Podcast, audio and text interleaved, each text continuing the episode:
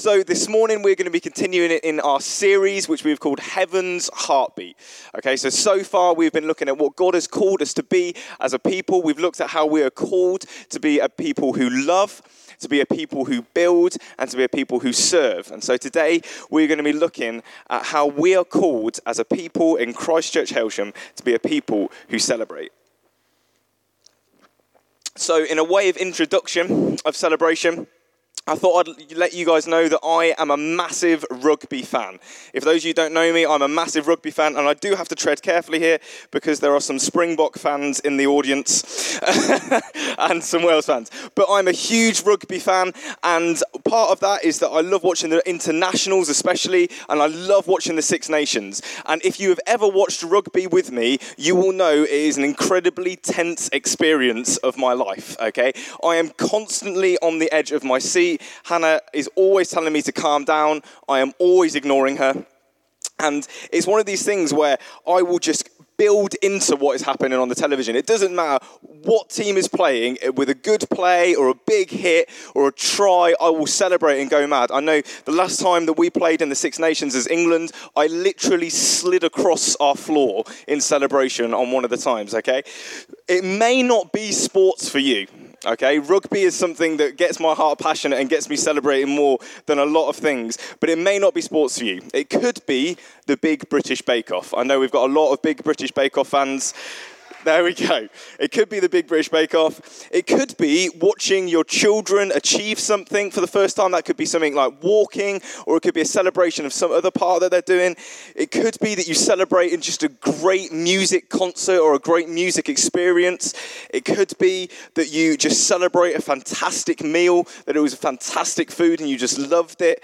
It could be anything. We know it. It's birthdays or Christmases and baptisms. And we as a race, as a human race, know how to celebrate, okay?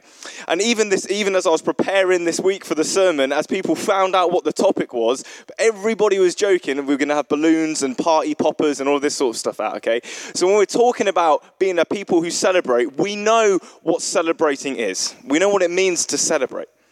But what does it mean for us to celebrate as the people of God? What does that look like specifically for us here today in Hailsham? Well, to start off with, before we get into the word, it's always a great place to start with who God is. Because we are made in God's image, and therefore how he is relates directly to how we are and what we do. And God is a God who is eternally celebrated. He has constantly been rejoicing in himself as Father and Son and Holy Spirit from all eternity. And it's out of that rejoicing and that total satisfaction in himself that he created the universe. Creation was made out of a God who celebrates and rejoices in the fact that there is no need in him, that he is completely and fully satisfied in who he is. And creation is made out of that rejoicing and celebrating. And God celebrated and said, "It is good." And then God continued that celebration in himself when Jesus came down to earth. You know, the two big moments when, G- when God speaks over Jesus in his life are at his baptism and at the transfiguration. And in the baptism of Jesus, Jesus declares over his son, "This is my son with whom I am well pleased." And at the transfiguration, he declares over his son, "This is my beloved son." God has been celebrating in himself from all eternity. And when we come and we're found in Jesus, that is what we are caught up into. We are caught up into the eternal celebration between the Father and the Son and the Holy Spirit, which has happened from before the beginning of time and will happen long after time ceases to exist. A celebration of just all that God is and all that he does. And that's what we're caught up into. That when we come to Jesus, he celebrates in us the same way that God celebrates in his Son. The same declaration that God gave over his son, "This is my child with whom I'm well pleased," he declares over us. And we are caught up into that. And I don't know if you've ever thought about God being a happy God before, being a God who celebrates and rejoices. I don't know if that's something that you've thought about before. If I'm perfectly honest, it's something that I've always struggled to wrap my head around. I've always struggled to, to get a concept of, because I've struggled to understand a God who is mighty and holy and king can also be the happiest being in the universe. But that is who God is. That is who he declares himself to be. And so as we come to be a people who celebrate, we need to understand that God is the happiest being in the universe, that God is a happy, joyful, celebrating God. So in order to do that and understand how this applies to us as a people, we're going to look at First Peter chapter one, verses three to nine. And I'll encourage you, if you have your Bibles, please do open that. Please do follow along. As always, when it comes to the Word of God, we want to make sure that what we're declaring and proclaiming to you is what God is saying and not what we're saying. Okay? So please do open your Bibles. Please do turn it to this with me. And I'll read it. First Peter chapter one, verses three to nine. Blessed be the God and Father of our Lord Jesus Christ. According to his great mercy, he has caused us to be born again to a living hope through the resurrection of Jesus Christ from the dead, to an inheritance that is imperishable, undefiled, and unfading, kept in heaven for you, who by God's power are being guarded through faith for a salvation ready to be revealed in the last time. In this you rejoice, though now for a little while, if necessary, you have been grieved by various trials, so that the tested genuineness of your faith, more precious than gold that perishes, though it is tested by fire, may be found to result in praise and glory and honor at the revelation of Jesus Christ. Though you have not seen him, you love him. Though you do not now see him, you believe in him, and rejoice with joy that is inexpressible and filled with glory. Glory, obtaining the outcome of your faith, the salvation of your souls. So we are a people who celebrate. And the reason that we are a people that celebrates is that we are born again to a living hope in the resurrection of Jesus. Now, First Peter was written by the Apostle Peter. Peter was one of the three main disciples who Jesus walked with and included in things. It was Peter, James, and John. And Peter, is, it's significant that Peter is talking about this because we are born again to a living hope. And Peter experienced his hope to die. He experienced his hope dying. Because the man that he had confessed as Messiah and as Savior, he physically saw get arrested and condemned. And then his Messiah and Savior died in unimaginable agony. And so when Peter declares that he has a living hope through the resurrection of Jesus, this was an actual experience for him.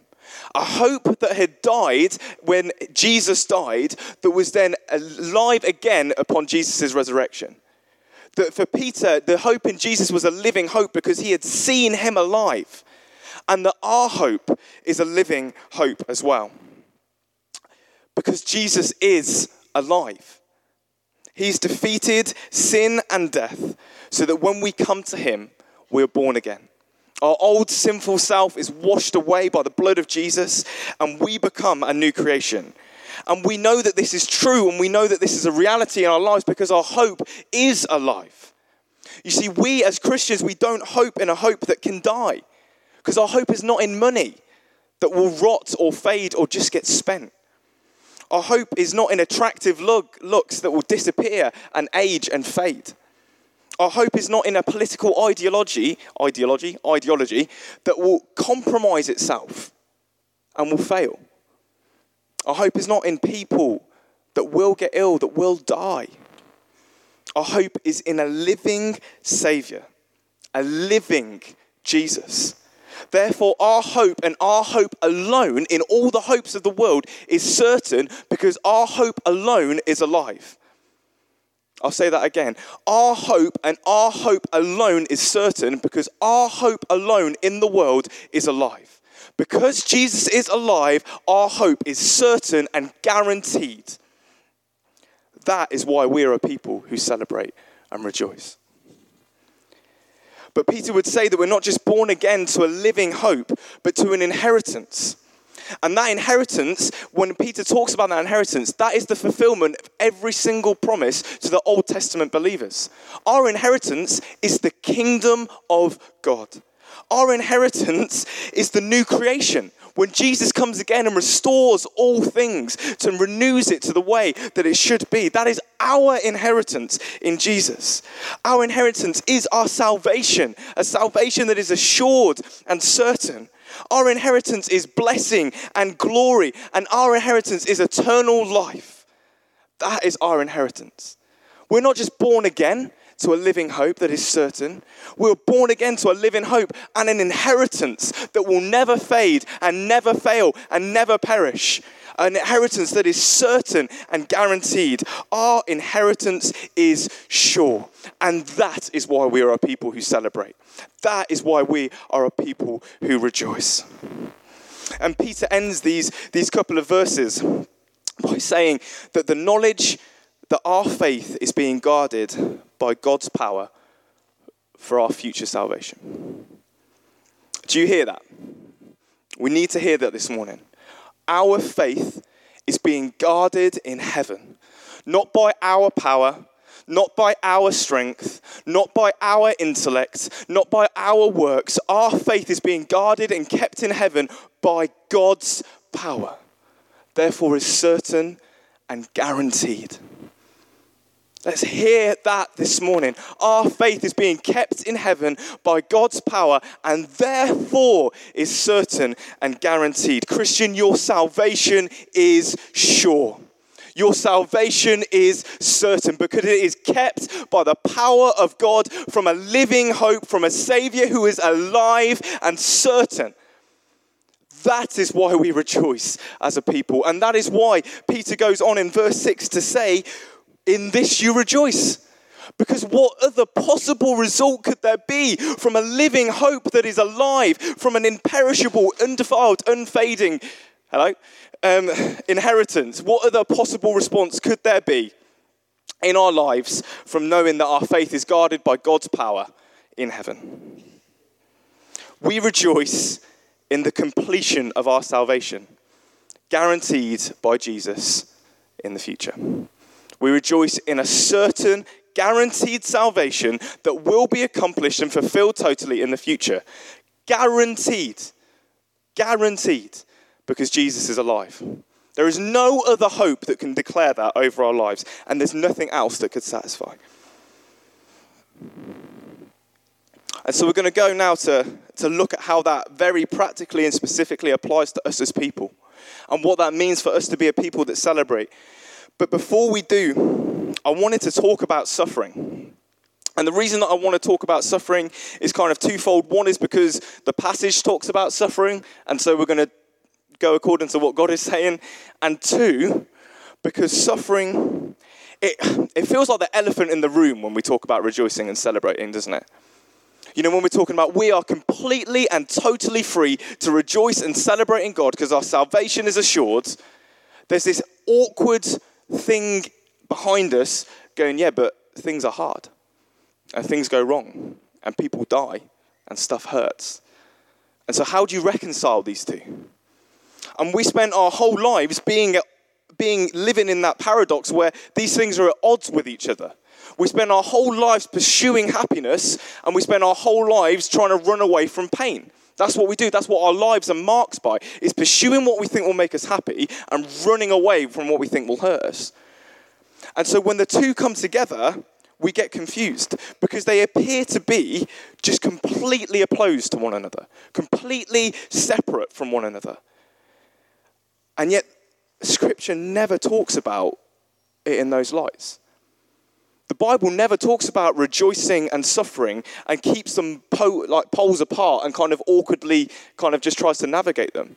In fact, in the Bible, what you find more often than not is that the two are hand in hand, that the two are walking together, parallel, alongside one another, that there is suffering and rejoicing in that suffering.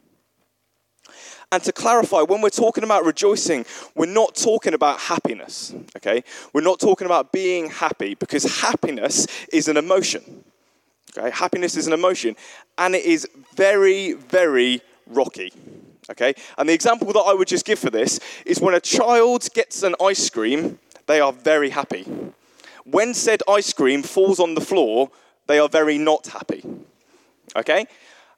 But that is a trivial thing to completely change an emotion. So if we're talking about rejoicing in God, we're not talking about an emotion that is unsure, that is unsteady, and changes in a moment.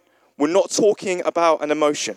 We're talking about rejoicing. And rejoicing is an attitude of our heart. It's a state of our mind. It's a recognizing of our reality. Okay? I'm going to say that again. And rejoicing is an attitude of our hearts. It's a state of mind. It's a recognizing of the reality that we live in with a guaranteed assured salvation. Rejoicing is not easily affected by circumstances. It is something that is a lot more steadfast and assured. So when we're talking about rejoicing through suffering or rejoicing and suffering, we're not talking about happiness. And the easiest example that I can bring is that of Jesus.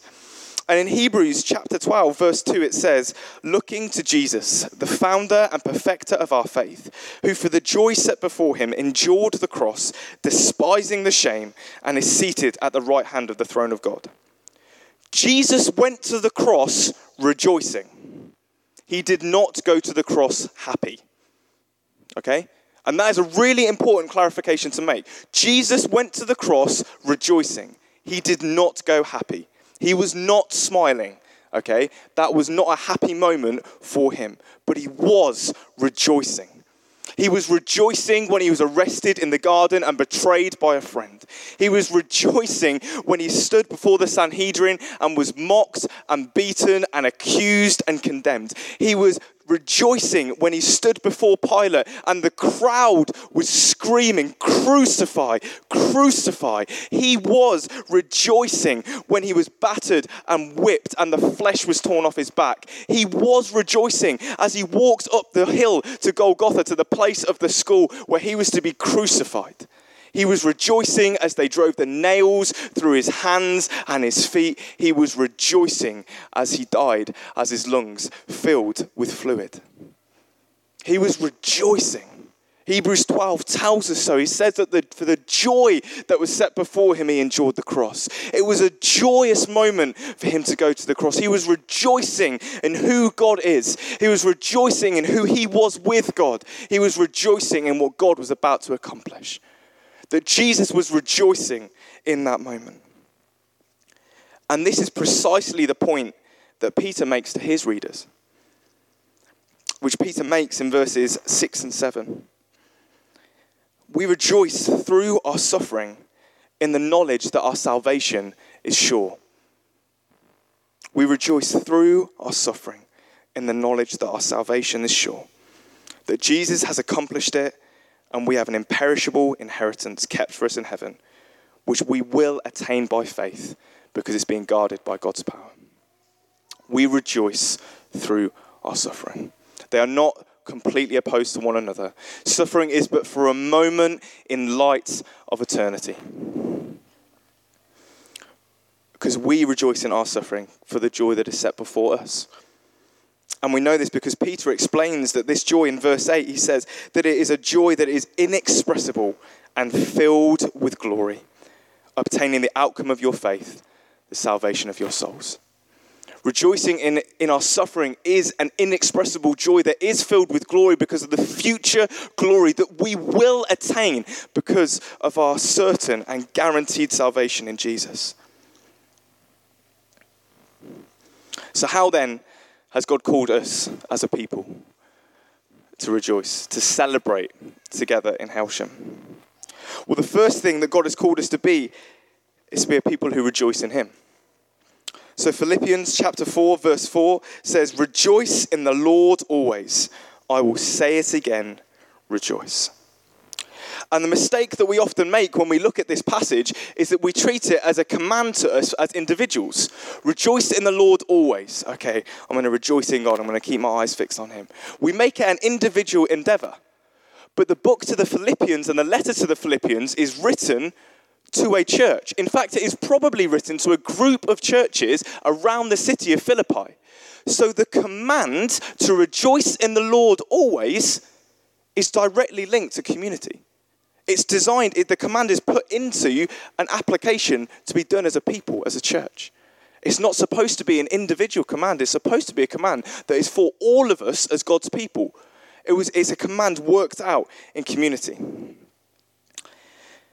And the way that we do this, first and foremost, is that we need to put to death our British social awkwardness. And it sounds like a silly point, and I really couldn't be more serious. You know, Sarah even said it earlier when she was talking about her healing, that she'd, like, she'd been healed but didn't feel like she could rejoice until the end of the prayer. I love Britain, I love our country, I love living in our country. I reject that part of our culture. As God's people, we're called to reject that part of our culture where we feel awkward for being happy about stuff. We feel awkward for rejoicing and celebrating stuff. And we're like, oh, they're kind of the weird person that's extroverted and loud and happy. Like, we need to reject that part of the culture that we live in. Because God has called us to be a people that rejoice in him together. And if we stay in this reserved, awkward Britishness, we will never get to the place that God is calling us to be as his people. You know, with Cy going to Africa, they have a lot of other cultural issues. That is not one of them. Yeah? Celebrating and rejoicing in Africa is not an issue that they have. They are very, very good at it. They are our brothers and sisters in Christ. And we need to learn the fact that it is therefore a cultural issue. It is a part of our culture that we need to reject and turn against. But what would rejoicing in God together look like? I think it looks like sharing together. And I think that looks like on our Sundays, it means sharing a word or a picture on who God is and what he's done. It means coming down to the host, hearing from God and coming down to the host and saying, this is what I feel like God is saying. This is a picture that God has given me. And sharing that together so we can rejoice in who God is and what he's speaking specifically to us in that moment and in that morning. It means bringing a scripture, focusing on who God is and what he's done. And again, coming down to the host and saying, look at the majesty of God. Look who he is. Look how assured our salvation is. Look what the promises over our life are. It's about sharing and rejoicing in God together. And potentially the most physical representation of celebration for us as a people is in worship on a Sunday. It is in worship together. And so let's go for it. Let's be a people that go for it in worship. And that does not mean being crazy and going nuts if that's not what you want to do. It doesn't mean waving flags if that's not what you want to do. But I feel like there's a sense where actually we could step out a bit more into this. You know, you have that awkward thing when there's a song when you feel like you want to be bouncing a little bit, but your the t- tips of your t- you know your shoes are like nailed to the floor, and so you're kind of you're halfway there, but you never really get there. And actually, we can have that.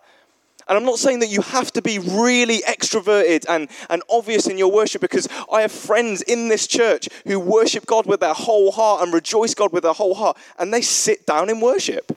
Because they're contemplating and rejoicing in God. So it's not saying that this is the type that you have to be like in order to rejoice in God. But when we are worshiping together as God's people, then let's go for it. Let's rejoice in all that God is. Let's not be held back by that stuff. If there's things that is keeping us from worshiping our hearts, let's bring it to God. Let's not let that affect the fact that God is who he says he is. He is marvelous and worthy of worship. And that we do that together as his people. You know, an example, um, a really good example of this, and I want to give some examples so that people understand what I mean, is um, when Anna brought um, a word, it was a while back now, about us having our eyes fixed on eternity, having that eternal perspective about lifting our eyes. That's something we've come back to again and again and again, because it was something that helped us to move forward in worship. It helped us to rejoice in God together. It moved our eyes to that point. Sharing together on a Sunday is like that. And it can it builds us together as a people who celebrate. You know, in life groups, it looks like a lot of things as well. It looks like sharing together in life groups. It looks like sharing testimony of what God is doing and what he has done for you in the past week. Not being awkward about it. Do you know what? Like, God was just incredible. You know, there was a situation that could have gone shockingly bad, and it was it was fine. You know, I was really nervous about this thing, and God just carried me through it. We need to be sharing this stuff together, rejoicing in God together in our life groups. We need to be share what God has been saying and impressing upon us in our quiet times. If God has astounded you through scripture that week in something that you have been reading, then share it in your life group. Let people know. Let's rejoice in God together. If God has answered your prayer, let your life group know. Rejoice and celebrate in who God is together. and then celebrate together in all that God is doing. And that's going to look a lot like worship. And in a life group setting, that can be really awkward. To be the person that sits in the room and is like, just thank you, Jesus. That's amazing. It feels awkward. And this is why the British social awkward point is a really important point, because that should not be awkward. That is the right response, to erupt in a spontaneous bit of worship in a life group session because people are giving glory to what God is doing is a right response. It's how we should be as a people. One of the most powerful times of worship I've ever been in was at youth retreat last year when we went away. And it wasn't when we were having songs led from the front. It was when we were praying for the people involved in the meeting beforehand, and we were laying hands and we were praying. And just as we were praying, one of us just started to sing Amazing Grace. And then as it went on, more and more people picked it up and picked it up and picked it up. And I was just unashamedly crying because it was amazing to just be standing in worship of God without having to be organised or worked about or be brought into it, but just we just spontaneously were just giving glory to who God was for what he had done as his people. Life group should look like that. It should look like that. And that's not a criticism of anyone. That's not a criticism of life group leaders or the way your life group is. And it's definitely not a way of, you know, going into life group and saying, here's all the issues that we've got. We need to fix them this week. It's saying, actually, as a people, let's move towards that place in life group. Be part of us being a people who celebrate. Don't just leave it up to the leaders to try and create a culture of it. Be the culture yourselves of celebrating and rejoicing in who God is together. And I think it looks like doing it individually as well. Rejoicing into, in God together, sharing individually. When God does something, decide then and there to celebrate it. Decide then and there that you're going to text someone or call someone or you want to include someone into this and just say, hey, God has done this. It's amazing. Or I was just reading this bit in the Bible. This is crazy. I've never seen this before. Or God has just answered my prayer. And it could look like ending up worshipping together and praying together when we meet up together. Like, I love our community. I love how much we love one another and we spend time with one another. It would be awesome if part of that was just we really, really naturally just spent time just thanking God and worshipping and praising together. Because we were so busy rejoicing in what God was doing that that's just a natural overflow. Just a natural overflow of who we are, of just being led into that time of worship. And an example that I have of this is, is Sam Lacey. I got a phone call from him last year and he was he just rang me up, and so I answered my phone. I was like, you all right, Sam, how are you doing? And he was like, I just want to celebrate something with you. And he actually used those words. He said, I just want to celebrate something with you. He said, I was on a, I was on the building site, I was I was doing my thing, I was kind of doing all this sort of stuff, and I, I saw someone going past the window and I said hi and we started chatting and all of this sort of stuff. And and he ended up praying for a guy who'd been in an accident. He ended up praying for a guy who'd been in an accident, and the, the guy had got healed. The guy got completely healed. And poor Sam was in this house on his own, like having this just happened, and this guy kind of walking out in awe of who God was. And he was like, I've got to tell someone what's just happened. And so he rang me up.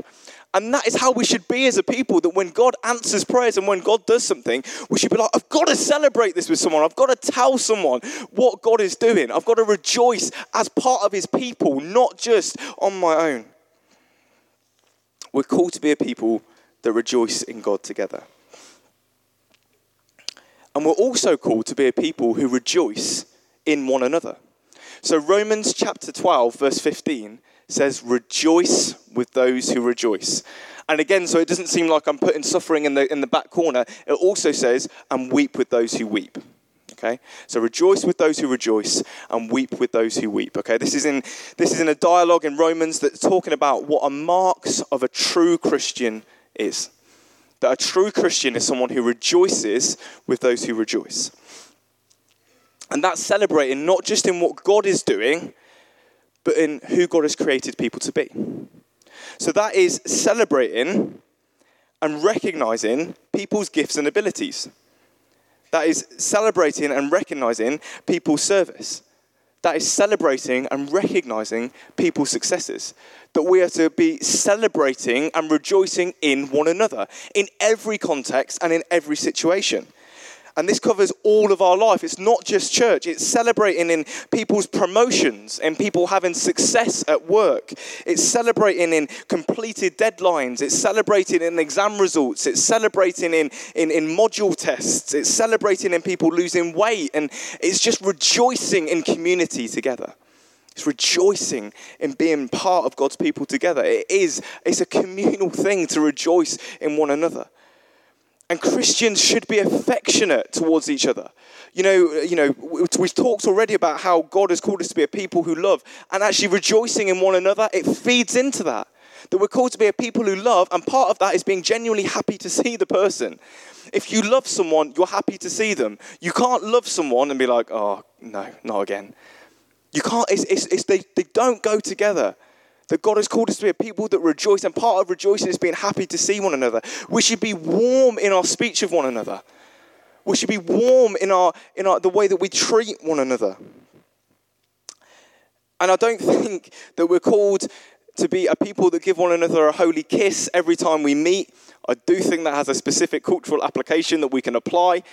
But I do think, and I'm sorry Phil Rea on this point, I do think that church should be a huggy place. Okay? I do feel like church should be a huggy place. I don't think it has to be. I don't think if you're not a huggy person, you have to hug one another. I don't think that's what I'm saying. I'm just saying we should be affectionate towards one another. If you want to give someone a hug and you actually know that person, give them a hug. Rejoice in that person. Like, it's great that we are together. It's great that we are brothers and sisters. It's fantastic that God has brought together a diverse people from different backgrounds and ages who love one another. That's something to be celebrated, right? That's something we should be celebrating in one another. Celebrating in what God has done and just loving the fact that we're together. You know, my, my dad, when he used to pick me up from, from my youth group when I was a kid, he used to turn up fifteen minutes late. Because whenever youth group would finish, we'd then spend all of our time hugging one another. So it took me an extra fifteen minutes to get out of the building. But the reality was, I just loved being in that group of people. You know, I got, I got saved with a group of young people around my age, and, and we just journeyed together. And I, I just loved being in that space. I loved being in that space. I loved being with that group of people. I loved doing and seeing what God was doing and, and, and just being friends with them. I love it. I loved it. And actually, that's exactly what God is calling us to be.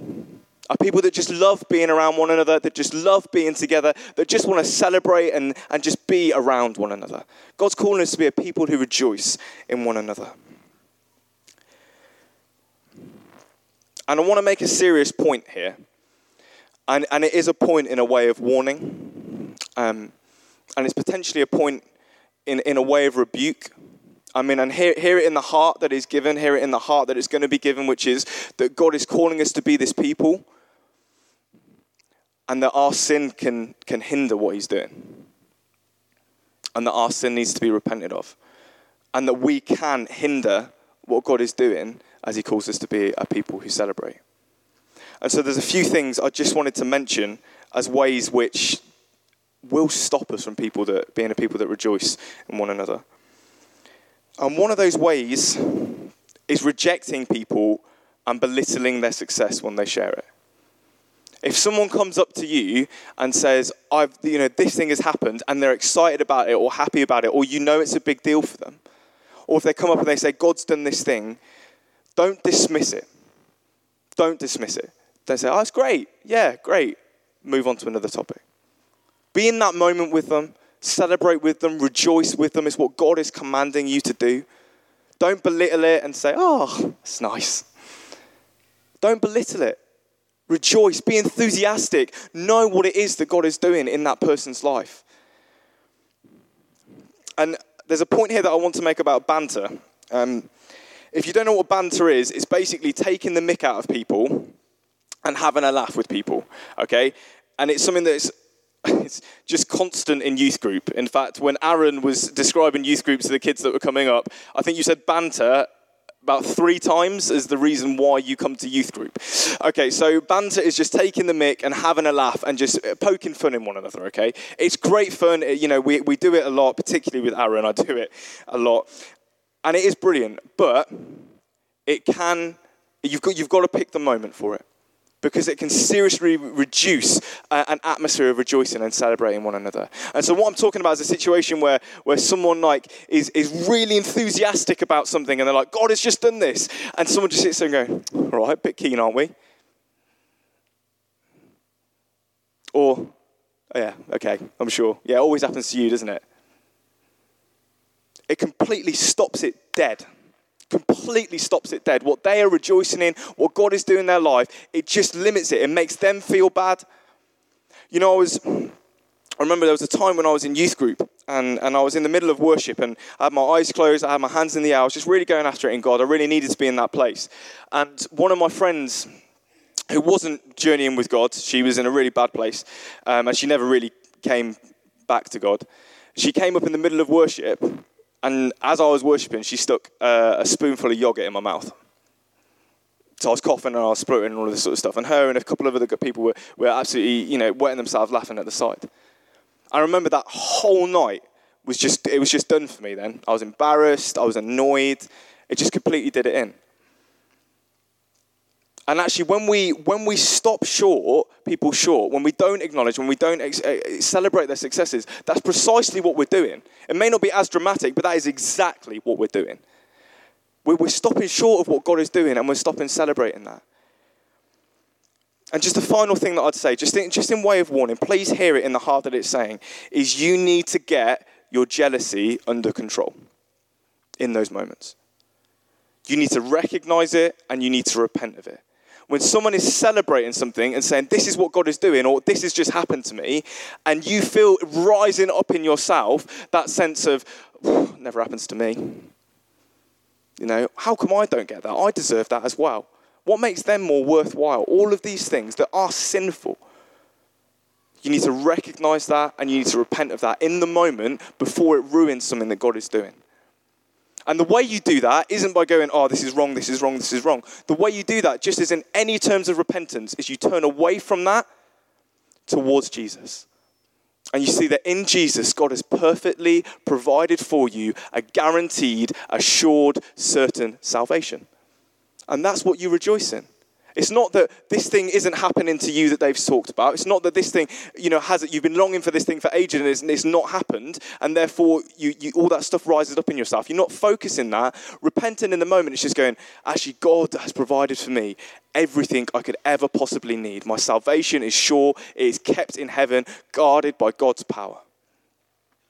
That that is what it means like to repent in that moment. It's not condemning yourself. It's seeing above that feeling inside of yourself to who God is and what he's doing, okay? Now, that's a somber point. It is a somber point, but it's something that we have to know and recognize. We have to be able to recognize sin and stumbling blocks in our lives as we seek to be the people that God has called us to be together. And actually, as a celebrating people, I actually think as a church community, we are great at this. We are great at this. When people are celebrating and, and rejoicing in things that is going on in their lives and things that God has done, we are really, really great at recognizing it. And I, and I genuinely believe this. I think the moments where, where jealousy rises up, where we dismiss people, are few and far between. But we need to know and be able to recognize where that sin is in our lives. So the final point that I'm going to make on what God has called us to be as a people is that we are called to be a people that share testimony with one another, okay? So we're called to be a people that rejoice in God by sharing together. We're called to be a people that rejoice in one another. And we're called to be a people that share testimony. And what I love about this is it's testimony brings those two points together in a way which nothing else does, okay? So if we're sharing testimony, we are doing those things really, really easily. Because what we do when we share testimonies, we say, this is what God has done, and it means so much to me.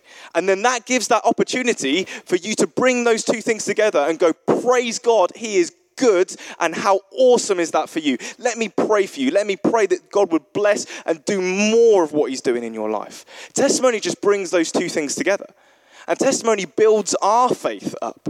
When we're talking about sharing testimony, it's about building us up to be a people that celebrate. And if you imagine it as a, I was going to say it was a fork, but I think it's a fork or a trident. It's got three points. So the point is that there's rejoicing in God, rejoicing in each other, and sharing testimony. That that is how we are going to be lifted up to be a people that celebrate in God together. Never feel awkward about sharing what God has done in your life. Never feel awkward about sharing what God has done in other people's lives. It builds us into what God is calling us up to be. Sharing testimony is building us up to be all that God has called us to be. And just in a way of closing, I just, I just love you to dream with me of what this would look like if we were a people that did this. If if there was someone who, who came into church or or came into and, and visited one of our life groups or or was a fly on the wall of, of our conversations, if they came into an atmosphere and an environment where people were just rejoicing in God together, they were just saying, isn't God so good? This is what he's done in my life this week. This is what he's doing in, in this person's life that I know. This is what he's doing in this part of the world because I saw it and I was amazed by it and was just rejoicing together, and the response was, praise God, this is what I know God is doing. I'm so glad God is doing that there because I know he's doing it there as well. What would that look like and be? What would it be like if they came into an atmosphere where people were free to share what they wanted to share, that they were celebrating in this thing, that I've just done this thing that, that has made me feel good, and the people were just like, yes, come on, that's so good. I'm so pleased that that's what you're doing. I'm so glad that you're here in this body, in this people. If you weren't here, there would be a lesser body because of it. What would happen if people were drawn into that? If people were drawn into that, it doesn't have to be that enthusiastic, but if people were coming into an environment where that was true already, what would it look like if someone was a fly on the wall in our conversations or, or saw text messages and just saw, hey, hey, hey, God has just done this, it's amazing. And the, the response was, oh yeah. It was, oh, that's amazing. Can we meet up? Can we chat about it? Can I pray for you in that moment? Like, what else can God be doing? Like, are you feeling like this is part of a bigger thing? Like, how is this going to feed into Sundays? How is this? What if that was what we were being drawn into? What if that was people were coming into? Was that environment of celebrating and rejoicing with one another? Because that environment is precisely what God is calling us into. That God is calling us to be a people who celebrate him. That people who celebrate one another. And that they do that by sharing with each other, by sharing together, by not feeling awkward about it. And this isn't a message of condemnation and saying, we're not there, get there. This is a message of saying, you know what? God is a sovereign God. God moves us. God sanctifies us. God stirs us. God is calling us to be a people who celebrate. And God will take us there. God will take us there. We will get there. Over time, God is going to work in our hearts. He's going to stir us up to celebrate. He's going to stir us up to rejoice more and more in him, in each other, to share testimony, to build this body up as a people who celebrate. God is going to do that. He's going to work in your heart. But the encouragement of this message is, so let's just recognize when God's doing that. Let's be part of what he's doing. Let's be built into what he's doing in this place as he's calling us to be a people who rejoice. And let's let's move forward in that. For his glory, for our good. I'm just going to pray to close. Father, we do worship you. Lord, we rejoice and celebrate and are in awe of what you've done in salvation. Lord, that our salvation is assured because our hope is alive. Jesus is alive, raised from the dead. That our inheritance is guaranteed, that our faith and our future salvation is guaranteed as those whom you save, you keep. And Lord, I pray that amongst us this morning, would you renew in our hearts an assurance of faith in you? Lord, knowing that we are saved fully and completely, not by our works, but by the blood of Jesus. Lord, help us to know that this morning. Lord, renew in our hearts that faith that we may rejoice fully in you. Lord, would you kill British so- social awkwardness amongst us? Lord, would you kill it? Lord, would you kill that that that that sense of embarrassment and shame every every time we, we feel like we're getting quite happy or or we're, we're, we've said we're rejoicing in something more than once in a one-hour period? Lord, would you kill it in the name of Jesus? Kill it amongst us. Lord, we are a people who are dictated to by who you are and your culture, not by what the culture around us tells us. Lord, would you kill that amongst us? Lord, and help us to recognize it and say it when we see it as well. Lord, help us to be a people who rejoice in you. Lord, who rejoice in you in all that you are. Lord, you know, he says in your word that if the if the if, if your people didn't cry out, the rocks themselves would cry out in praise. Lord, may we see your glory and rejoice in all that you are, all that you've done, all that you're doing. Lord, help us to celebrate one another. Lord, to love one another and just include one another in just rejoicing in the fact that we are together. Lord, help us to be built up into a people that do that together. In your name, Jesus. Amen. You have been listening to a sermon from Christ Church Hailsham. For more information or to contact us, visit christ church hailsham dot org.